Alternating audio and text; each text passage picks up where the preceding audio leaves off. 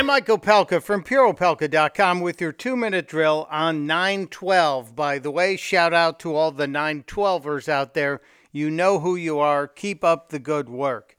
I think we had a breakthrough today with Alyssa Milano. She sat down with Senator Ted Cruz today and said something amazing. For many people in this country, the, your stance has made you almost like this caricature of a villain. Mm-hmm.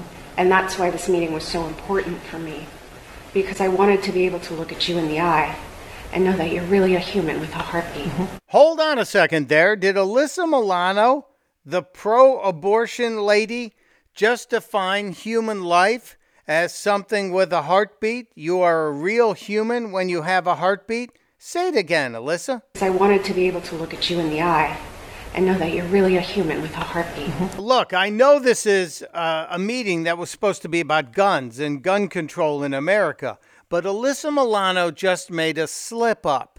She admitted that a heartbeat is an indicator of human life, and we have long maintained that once a heartbeat exists inside the mother, that is a human life.